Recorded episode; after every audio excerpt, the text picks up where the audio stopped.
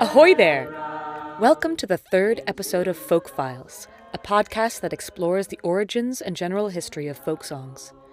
So far on this podcast, I have discussed an Irish or Scottish drinking song and an English wassailing song. We're going to stick with the British Isles for one more episode, but we'll move away from drinking and into the drink, and by that I mean the Atlantic Ocean. The song that you can hear in the background is the Mingulay Boat Song, performed by my old amateur pirate crew called R. It is a song of the sea, and before we dive into its peculiar history involving sheep, plague, and high tides, we should talk about why I'm calling Mingulay Boat Song a maritime song or song of the sea instead of a sea shanty. A sea shanty is a type of work song. That means that it was traditionally sung while doing work as a way to keep time and keep up morale. There are many work songs aside from sea shanties. On dry land, we have weaving, cotton picking, and railroad songs, among many others. There are a few different types of sea shanties that are characterized based on the kind of work that needed to be done and the kind of rhythm that was needed. For example, capstan shanties have a consistent, steady beat, and frequently have a lot of verses because the capstan, a large winding mechanism on board ships until the mid 19th century, needed to be pushed around by the crew for many rotations in order to lift up the anchor or other heavy weights. This was considered a heaving activity, so when you hear heave in a sea shanty, it means push. It was a cold and dreary morning in December. December And all of me money was all spent. was all spent. And where it went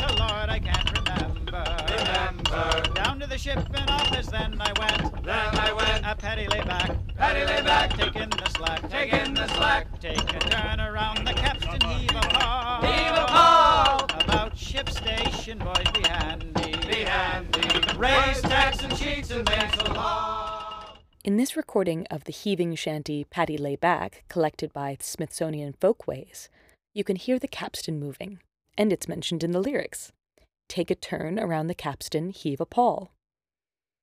The pawl, P A W L, is a little lever that clicks into place so that the capstan wheel doesn't slip backwards and the anchor doesn't fall.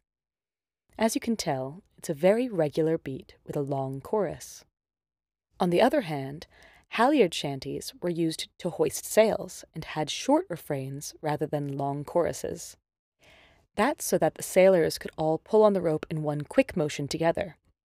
There were short haul shanties and long haul shanties, but they usually always had a refrain with strong beats where sailors were expected to haul on the rope. In this recording of Blood Red Roses, which comes from a demonstration at Mystic Seaport in 2014, you can hear the participants hauling on Go Down. blood red roses go down around Cape Horn where them whales fishy. Go down, blood red roses, go down. Oh, up behind. Don't? In both these examples, there is one central shantyman. The shantyman functions kind of like the coxswain on a rowing team, but with less yelling and more melody. They have to be loud, clear, and steady, and they have to be aware of how much more work needs to be done. You can hear a member of the crew yell at the end of the last clip to signal that the work was done, but shantymen also had recognized ways of letting the sailors know that they were nearing the end. For example, the verse, I thought I heard the old man say, it's one more pull and then belay, can be heard in many recordings of sea shanties. That meant that it was almost time to stop hauling and secure the lines. There were other types of shanties, like stamp and go shanties, pumping shanties, and short drag shanties, but the thing that ties them together is that they were sung while doing work. And Mingulay Boat Song, and arguably ironically many other boat songs, are not shanties. The technical term for a non work song on board a ship is a forecastle song. The term forecastle refers to the forecastle on a ship. It's just how people pronounce forecastle if they end up saying it 20 times a day. The forecastle or forecastle is where sailors usually had their quarters and where they would spend leisure time. so any songs that they sang on their own time were fo'c'sle songs. These songs were often accompanied, unlike the a cappella sea shanties, by small instruments like fiddles or concertinas. The Wellerman, for example, is a fo'c'sle song. There's no evidence that it was ever used while working on board a ship, so it's not a sea shanty. Wives are waiting by the pierhead, gazing seaward from the heather.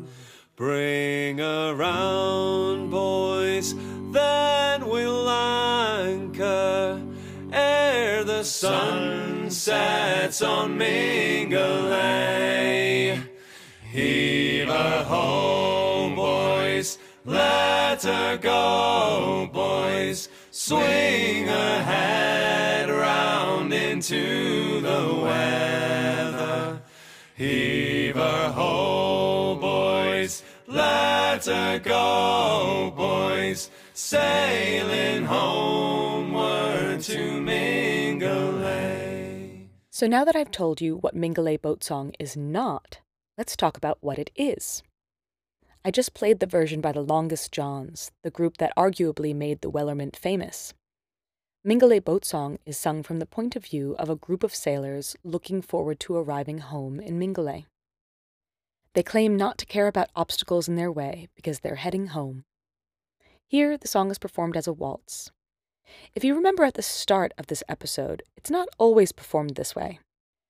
I have found many versions that add an extra beat to each line, so performing it as Heave her ho, boys, let her go, boys, instead of Heave her ho, boys, let her go, boys.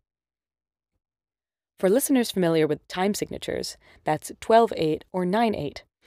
In my research, I couldn't find where the 12 8 version originally came from, because the earliest versions, such as this rendition from Robin Hall and Jimmy McGregor with the Galliards, is in 9 8.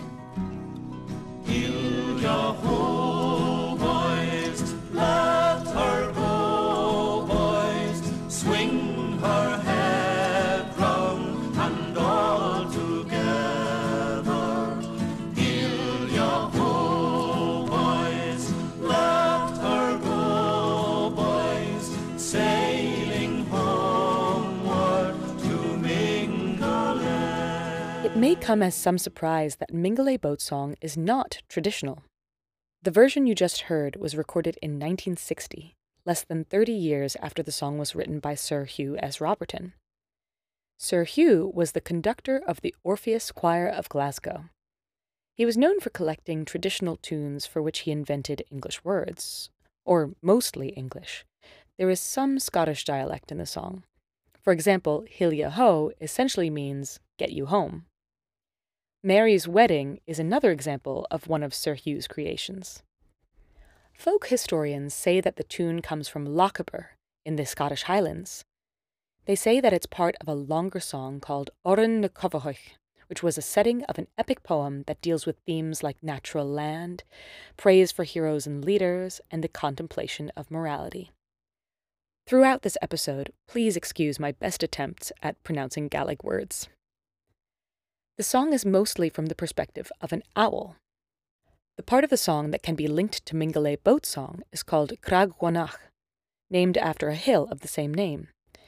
The issue is that it's very hard to track down the original tune. Most recordings of Òran feature people speaking rather than singing the poem. From what I can gather, Sir Hugh had no connection to Mingulay. He simply selected it as the place where the narrator of his song was from. There are a couple odd things to note about Sir Hugh's decision. First of all, at the time he was writing his English lyrics in the 1930s, there were no human beings on the island of Mingulay. Just sheep, and I'll explain why shortly. Secondly, Mingulay has an absolutely bizarre history, and Sir Hugh mentions none of it in his song. He missed out on a great opportunity to write an epic ballad about one of the stranger members of the Outer Hebrides. So, let's take a step away from music history and explore the weird history of the island of Mingulay. The name Mingulay comes from Old Norse meaning great island. A means island, which is why so many northern islands, such as those in the Orkneys, end in A. You can trace it to modern Norse languages. For example, in Iceland, the word for island is Eyja, as in their famous volcano, Eyjafjallajökull, which literally just means island, mountain, glacier. You see, I'm okay with Norse language pronunciation, it's just the Gaelic that trips me up. Mingle has the same root as the archaic English word muckle, which you can hear in old folk songs such as Lady Diamond, where the kitchen boy is a boy of muckle scorn, meaning great scorn. It is strange to call such a tiny island in the Outer Hebrides Great Island, so it's understandable why some people would think that Mingulay actually comes from Minchgala. There are a few folk singers who pronounce it that way in their renditions of the song. But the etymology doesn't line up. After all, the body of water called the Minch isn't near Mingulay, it's farther north, which means that when the narrator of the boat song mentions the Minch, they are still a ways from home. Can we?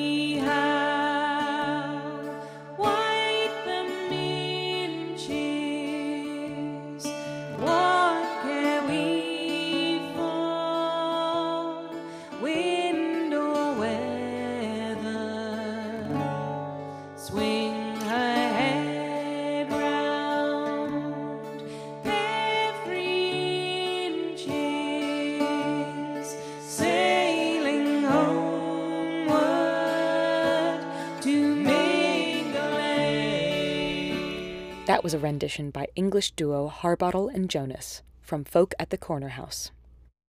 Mingulay is one of the Bishop's Isles, basically as far west as you can go and still be in Scotland, except for St. Kilda. It's often called the nearer St. Kilda for that reason.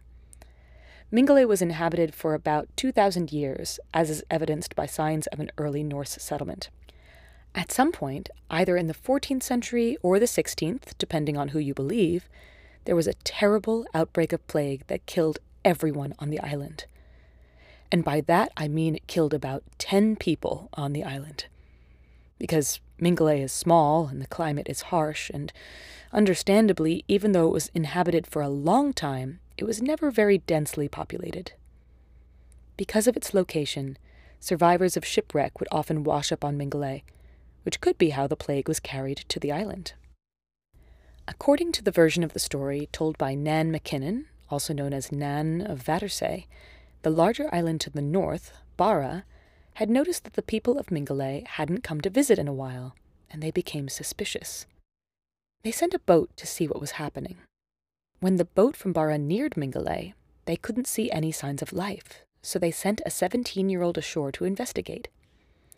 The young man went into each house and then shouted in despair, Oh God, they're all dead! Nan recounts that the response from the boat was, If it's plague, you've got a stomach of it already. Thinking that the lad was infected, they wouldn't let him back on the boat. The boy survived for six weeks by using his penknife to kill sheep and eat shellfish. In other versions of the story, he huddled with the sheep for warmth or wrapped himself in sheepskin and ate frozen sheep fat.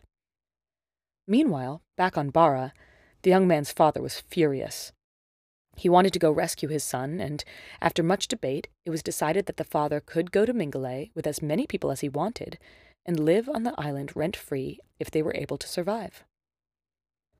In another version of the story, a group from Barra returned to Mingulay to set fire to all the huts and burn away the plague. They asked the young lad if he wanted to stay on the island. He said he did, and three or four friends stayed behind with him. They all built new homes which were immediately washed away by a huge tide.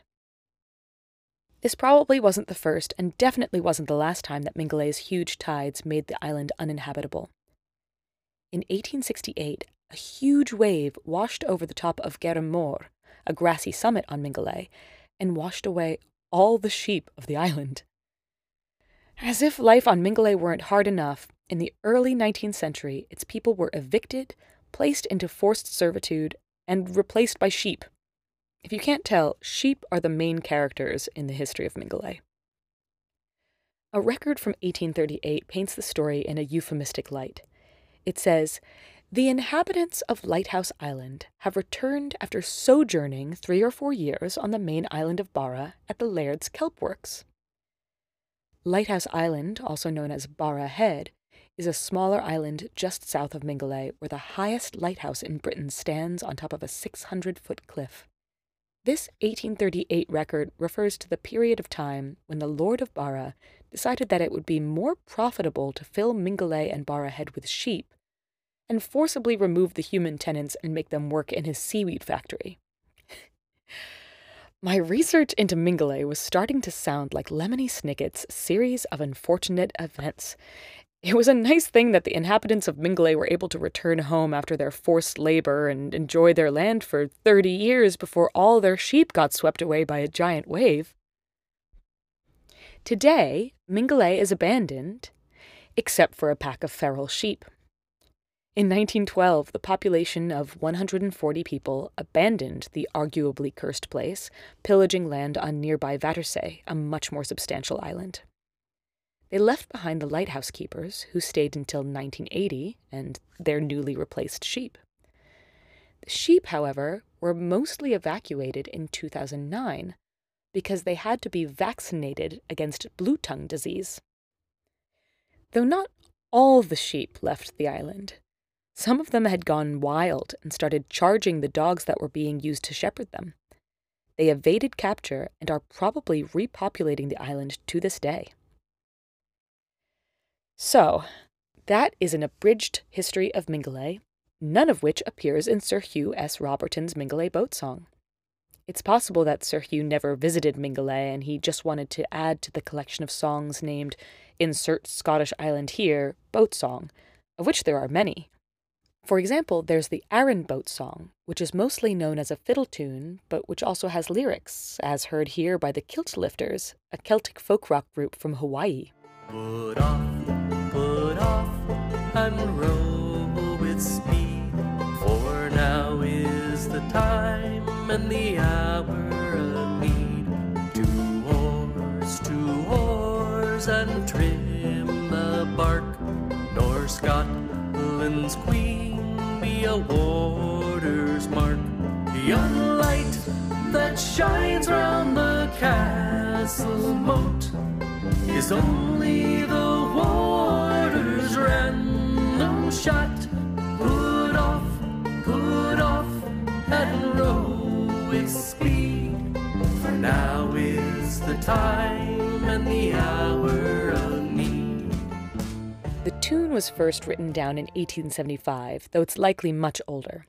The lyrics come from Robert Allen's poem about Mary Queen of Scots' escape from Loch Leven Castle, a caper that involved drugging most of the island with wine.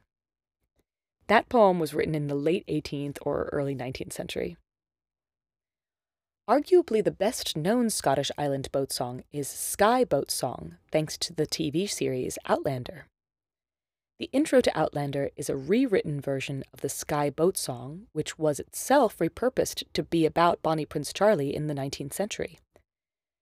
The original song dates to at least 1782 and is a Gaelic song about a cuckoo. Here's the original, sung by Mairi MacInnes.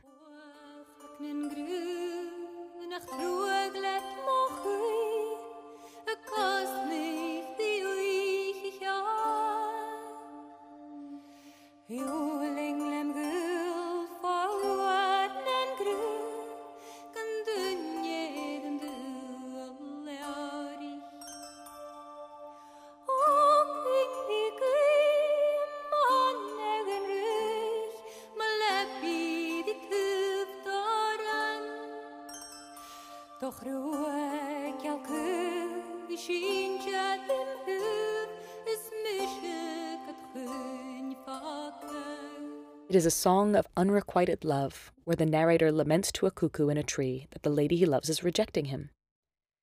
As the story goes, a woman named Anne MacLeod heard the tune while visiting Skye, but didn't understand the Gaelic lyrics.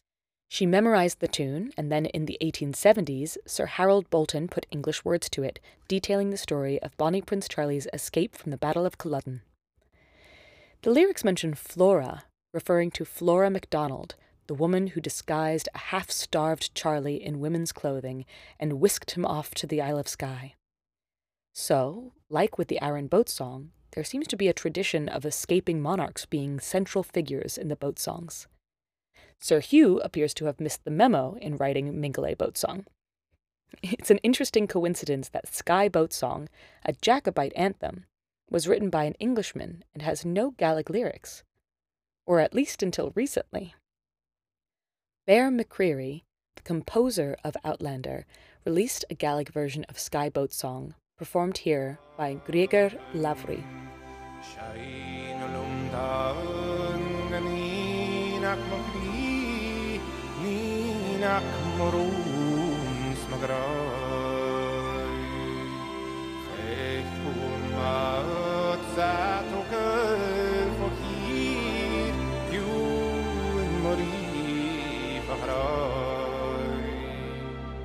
A